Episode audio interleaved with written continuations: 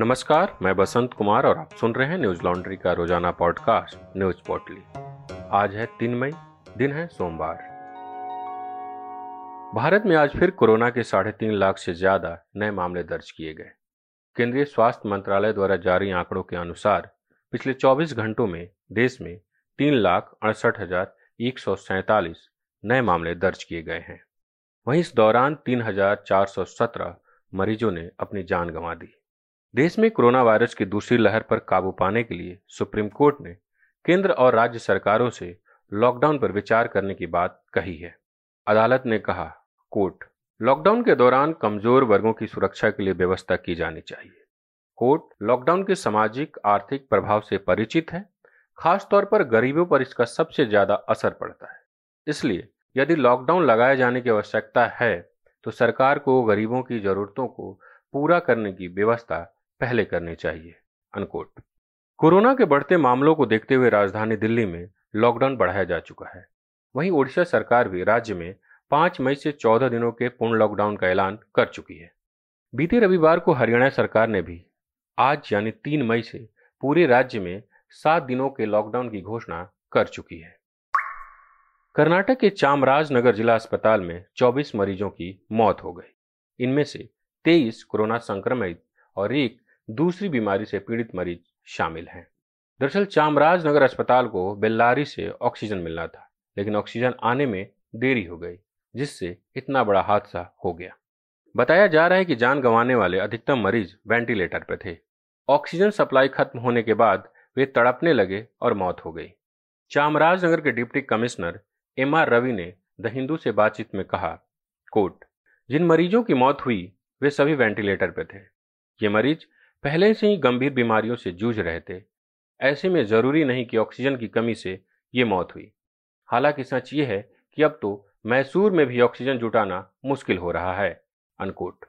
इससे पहले गुलबर्गा के केवीएन अस्पताल में ऑक्सीजन की कमी से चार मरीजों की मौत हो गई थी। इसी दिन यदगीर सरकारी अस्पताल में लाइट कट जाने से वेंटिलेटर पर रहे एक मरीज़ की भी मौत हो गई थी। पिछले एक हफ़्ते में कर्नाटक के कई अस्पतालों में लोगों की मौत ऑक्सीजन की कमी से हुई है। अभी कर्नाटक में कोरोना के कुल मामलों की संख्या 16 लाख को पार कर गई है। देश में महीनों से चल रही चुनावी गहमागहमी रविवार को थम गई। देश के चार राज्यों और एक केंद्र शासित प्रदेश में रविवार को विधानसभा चुनाव के नतीजे सामने आए। ममता बनर्जी ने पश्चिम बंगाल में एक बार फिर से जीत का परचम लहराया। बंगाल की हॉट सीट नंदीग्राम, जहाँ पर सबकी नज़र लगी हुई थी वहाँ पर एक बड़ा उलटफेर हुआ। यहाँ शुभेंदु अधिकारी ने ममता बनर्जी को शिकस्त दी। ममता बनर्जी ने बंगाल में मिली जीत के बाद कहा कोट बीजेपी अपनी सारी चालों के बावजूद कामयाब नहीं हुई और बुरी तरह हार गई। अनकोट। वहीं नंदीग्राम में सीट हारने के बाद उन्होंने कहा कोट नंदीग्राम की जनता का फैसला उन्हें मंजूर है। अनकोट। तमिलनाडु के विधानसभा चुनाव में डीएमके ने शानदार प्रदर्शन करते हुए बहुमत का आंकड़ा पार किया। डीएमके ने कांग्रेस के साथ गठजोड़ कर तमिलनाडु में विधानसभा चुनाव लड़ा था, जबकि इससे पहले सत्ता में रही एआईडीएमके का बीजेपी से गठबंधन था। असम में एक बार फिर बीजेपी ने जीत का झंडा लहराया। असम में पहली बार कोई गैर कांग्रेसी गठबंधन लगातार दूसरी बार सरकार बनाने जा रहा है। वहीं केरल में लेफ़्ट पार्टी एलडीएफ ने एक बार फिर जीत हासिल की। केरल में करीब चार दशक से एलडीएफ और यूडीएफ एक एक कार्यकाल के लिए सत्ता में आते थे। ऐसा पहली बार हुआ जब किसी गठबंधन ने लगातार दूसरी बार चुनाव जीता है। वहीं अगर बात केंद्र शासित प्रदेश पौंडीचेरी करें तो यहाँ 16 सीटें एनआरसी गठबंधन को मिली, जिसके साथ वे इस बार यहाँ अपनी सरकार बनाएँगे। कोरोना के बढ़ते मामलों को देखते हुए उत्तर प्रदेश में लागू कर्फ्यू की अवधि दो दिन बढ़ाने का फैसला किया गया है। प्रदेश में अब कर्फ्यू 6 मई की सुबह सात बजे तक लागू रहेगा। इस दौरान सभी बाजारें बंद रहेंगे और आवागमन पर रोक रहेगी। कोरोना कर्फ्यू के दौरान सार्वजनिक और निजी वाहनों की आवाजाही पूरी तरह से प्रतिबंधित रहेगी। इस अवधि में फल, सब्ज़ी, डेयरी और राशन जैसे ज़रूरी सामानों की दुकानें खुलेंगी, लेकिन सीमित समय के लिए। साथ ही पेट्रोल पंप एवं गैस आपूर्ति और दवा की दुकानें पूरे समय खुली रहेंगी। उत्तर प्रदेश सूचना विभाग के अपर मुख्य सचिव नवनीत सहगल ने यह जानकारी देते हुए कहा, कोर्ट, फ़िलहाल यह व्यवस्था इस हफ़्ते के लिए की गई है राज्य सरकार ने फैसला प्रदेश में कोरोना संक्रमण की श्रृंखला को तोड़ने के अपने प्रयासों के तहत लिया है।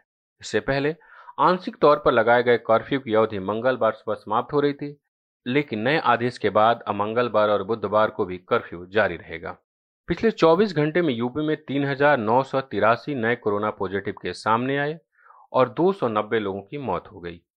यूपी में सक्रिय कोरोना मरीजों की संख्या अब दो लाख नब्बे हज़ार के ऊपर पहुँच चुकी है। उत्तर प्रदेश में कोरोना महामारी को लेकर बदहाल तस्वीरें सामने आ रही है। लोगों को ऑक्सीजन नहीं मिल पा रहा, जिसके कारण उनकी मौत हो जा रही है। इसलिए न्यूज़ लॉन्ड्री की टीम अभी उत्तर प्रदेश के अलग अलग जिलों में मौजूद है, जहाँ से हम आपको ज़मीनी हकीकत आप तक पहुँचा रहे हैं। ये तमाम स्टोरी पढ़ने के लिए आप न्यूज़ लॉन्ड्री डॉट कॉम पर जाएँ, हमारी यूट्यूब चैनल पर जाएँ। साथ ही उत्तर प्रदेश कोरोना क्राइसिस को लेकर चल रहे हमारे एनएल सेना प्रोजेक्ट को अपना सहयोग दें, ताकि बिना किसी दबाव के हम आप तक खबरें पहुँचा सकें जो ज़मीन की सच्चाई है, हम आप तक ला सकें। अमेरिका ने अंतरिक्ष की दुनिया में एक और इतिहास बनाया। तिरपन साल में पहली बार किसी अंतरिक्ष यान ने अंधेरे में लैंडिंग की। अमेरिका के फ्लोरिडा में पनामा सिटी के पास, मैक्सिको की खाड़ी में अंतरिक्ष यान ने चार यात्रियों के साथ सुरक्षित लैंडिंग की। इससे पहले उन्नीस सौ अड़सठ में नासा के अपोलो आठ यान ने अंधेरे में लैंडिंग की थी। तब तीन अंतरिक्ष यात्री चंद्रमा की कक्षा की परिक्रमा कर लौटे थे। नवंबर 2020 में रेजिलेंस यान के ज़रिए अमेरिका के तीन और जापान के एक एस्ट्रोनॉट को अंतर्राष्ट्रीय अंतरिक्ष स्टेशन भेजा गया था। ये चारों एक दिन का अब तक का सबसे लंबा मिशन पूरा कर धरती पर वापस लौटे हैं। नासा की chief flight director Holly Ridings ने कहा, कोट, चारों क्रू सदस्य पूरी तरह स्वस्थ हैं और बेहतर महसूस कर रहे हैं। मेडिकल जाँच के बाद वे अपने परिवार और दोस्तों से मिलेंगे अनकोट आज बस इतना ही। आपका दिन शुभ हो। कोरोना प्रोटोकॉल का ध्यान रखें। नमस्कार। न्यूज़ लॉन्ड्री के सभी पॉडकास्ट ट्विटर आईटीज और दूसरे पॉडकास्ट प्लेटफॉर्म पे उपलब्ध हैं। खबरों को विज्ञापन के दबाव से आज़ाद रखें। न्यूज़ लॉन्ड्री को सब्सक्राइब करें।